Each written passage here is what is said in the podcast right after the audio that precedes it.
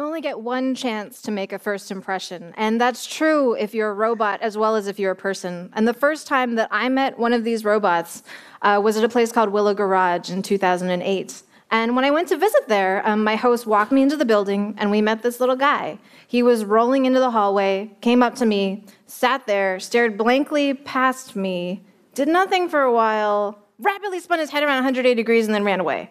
Uh, and that was not a great first impression. Uh, the thing that I learned about robots that day is that you know they they kind of do their own thing and they're not totally aware of us. Uh, and I think as we're experimenting with these possible robot futures, we actually end up learning a lot more about ourselves as opposed to just these machines. And what I learned that day was that I had pretty high expectations for this little dude. Right? He was not only supposed to be able to navigate the physical world, but also be able to navigate my social world. He's in my space. It's a personal robot. Why didn't it understand me.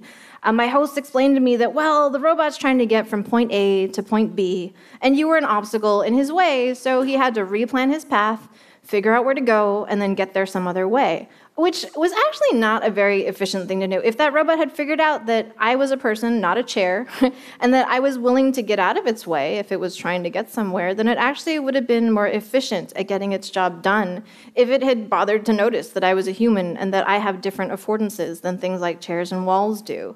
You know, we tend to think of these robots as being from outer space and from the future and from science fiction. And while that could be true, I'd actually like to argue that robots are here today and they live and work amongst us right now. These are two robots that live in my home. Uh, they vacuum the floors and they cut the grass every single day, which is more than I would do if I actually had time to do these tasks. And they probably do it better than I would too. Uh, this one actually takes care of my kitty. uh, every single time he uses the box, it cleans it, uh, which is not something I'm willing to do, and it actually makes his life better as well as mine. Uh, and while we call these robot products, right, it's a robot vacuum cleaner, it's a robot lawnmower, it's a robot litter box, I think there's actually a bunch of other robots hiding in plain sight. Uh, that have just become so darn useful and so darn mundane that we call them things like dishwasher right? They get new names. They don't get called robot anymore because they actually serve a purpose in our lives. Similarly, a thermostat, right? I know my robotics friends out there probably cringing at me calling this a robot, but it has a goal. Its goal is to make my house 66 degrees Fahrenheit. And it senses the world. It knows it's a little bit cold, it makes a plan, and then it acts on the physical world. It's robotics. Even if it might not look like Rosie the robot, um, it's doing something that's that's really useful in my life, so I don't have to take care of turning the temperature up and down myself. Um, and I think you know these systems live and work amongst us now, and not only are these systems living amongst us, but you are probably a robot operator too. When you drive your car, it feels like you're operating machinery. You're, you're also going from point A to point B. But your car probably has power steering. It probably has automatic braking systems. It might have an automatic transmission and maybe even adaptive cruise control. And while it might not be a fully autonomous car, it has bits of autonomy. And they're so useful and they make us drive safer. That, and we just sort of feel like they're invisible in use, right? So when you're driving your car, you should just feel like you're going from one place to another. It doesn't feel like it's this big thing that you have to deal with and operate and use these controls because we spent so long learning how to drive that they've become sort of extensions of ourselves. When you park that car in that tight little garage space, you know where your corners are. And when you drive a rental car that maybe you haven't driven before, you take some time to get used to your new robot body. Um, and this is also true for people who, who operate other types of robots. So I'd like to share with you a few stories about that.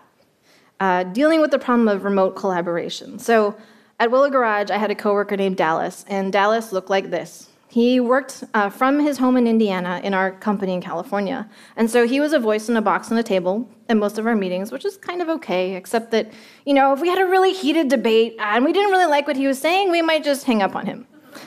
Uh, and then we might have a meeting after that meeting and you know actually make the decisions in the hallway afterwards when he wasn't there anymore and that so wasn't so great for him and as a robotics company at willow right we had some extra robot body parts laying around so dallas and his buddy kurt put together this thing which looks kind of like skype on a stick on wheels which seems like a techie silly toy but really it's probably one of the most powerful tools that i've seen ever made for remote collaboration uh, so now, if I didn't answer Dallas's email question, right, he could literally roll into my office, block my doorway, and ask me the question again.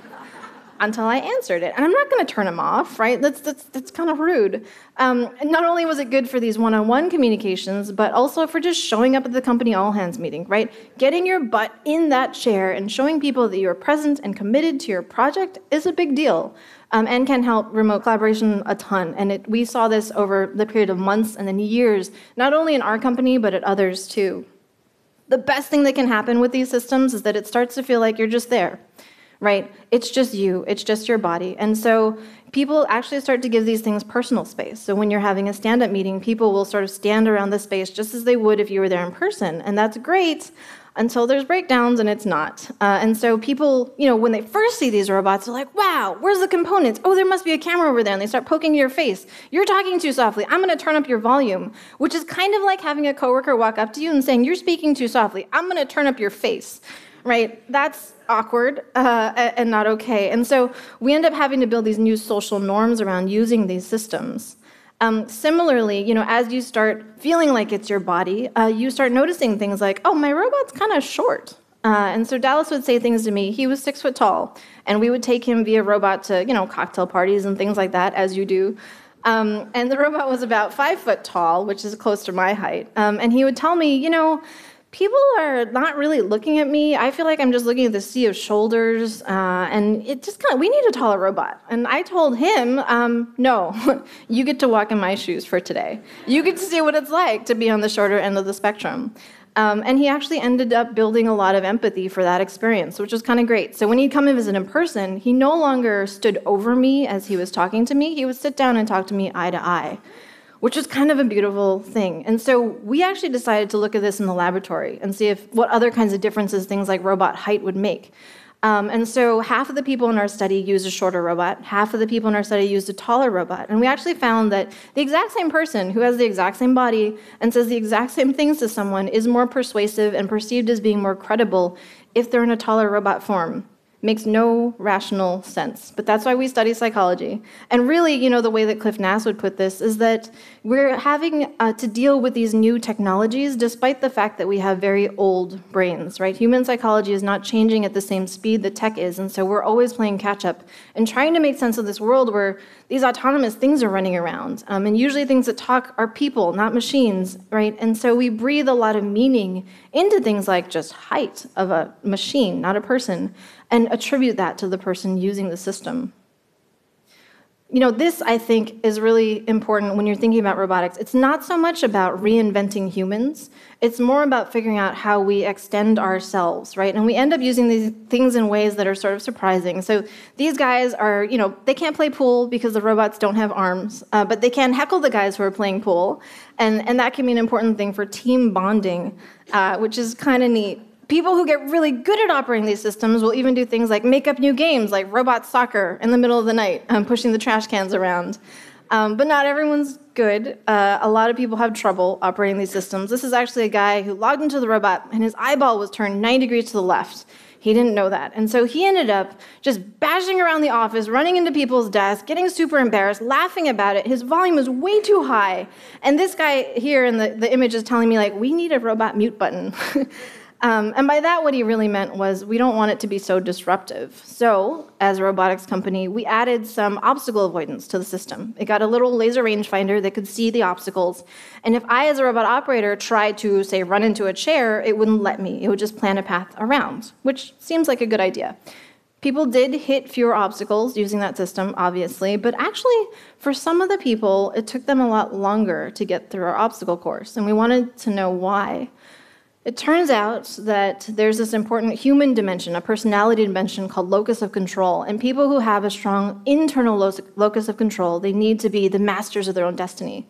Um, really don't like giving up control to an autonomous system. So much so that they will fight the autonomy. If I want to hit that chair, I'm going to hit that chair. um, and so they would actually suffer from having that autonomous assistance, which is an important thing for us to know as we're building increasingly autonomous, say, cars, right? How are different people going to grapple with that loss of control? Um, it's going to be different depending on human dimensions. We, we can't treat humans as if we're just one monolithic thing. We vary by personality, by culture, we even vary by emotional state moment to moment. And being able to design these systems, the human robot interaction systems, um, we need to take into account the human dimensions, not just the technological ones. Along with a sense of control also comes a sense of responsibility. Um, and if you were a robot operator using one of these systems, this is what the interface would look like. It looks a little bit like a video game, um, which can be good because that's very familiar to people. Um, but it can also be bad because it makes people feel like it's a video game. We had a bunch of kids over at Stanford play with the system and drive the robot around our office in Menlo Park. And the kids started saying things like, 10 points if you hit that guy over there, uh, 20 points for that one. And they would chase them down the hallway, right? I, I, I told them, um, those are real people. They're actually going to bleed and feel pain if you hit them. Um, and they'd be like, oh, okay, got it. But five minutes later, they'd be like, oh, and 20 points for that guy over there. He just looks like he needs to get hit. Um, and so it's, it's a little bit like Ender's Game, right? Like there is a real world on that other side. And I think it's our responsibility as people designing these interfaces to help people remember that there's real consequences to their actions and to feel a sense of responsibility um, when they're operating these increasingly autonomous things. Um, these are kind of a great example of you know experimenting with one possible ro- robotic future. And i think it's pretty cool that we can extend ourselves and learn about the ways that we extend ourselves into these machines while at the same time being able to express our humanity and our personality. We also build empathy for others in terms of being shorter taller faster slower um, and maybe even armless which is kind of neat we also build empathy for the robots themselves. So this is one of my favorite robots. It's called the Tweenbot. Uh, and this guy has a little flag that says, I'm trying to get to this intersection in Manhattan. And it's cute and rolls forward. That's it. It doesn't know how to build a map. It doesn't know how to see the world. It just asks for help.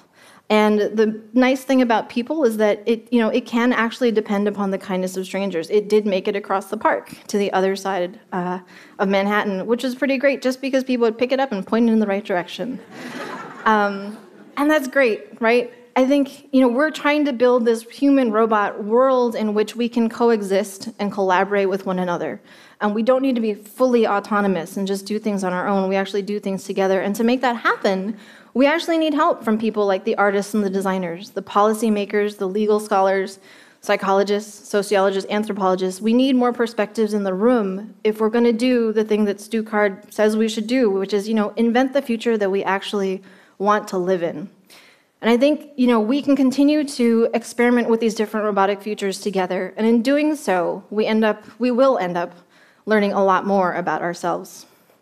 Thank you.